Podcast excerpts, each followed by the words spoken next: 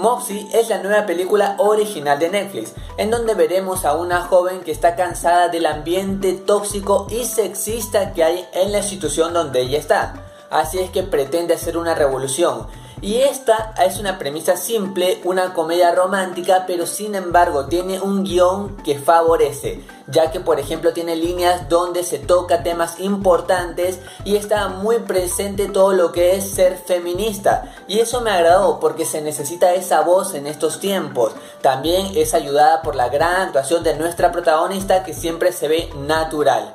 Es decir, es una película que sí, es verdad, hay momentos predecibles y algunos momentos que también ya se han visto en otras producciones, pero sin embargo entretiene de principio a final sin ser perfecta.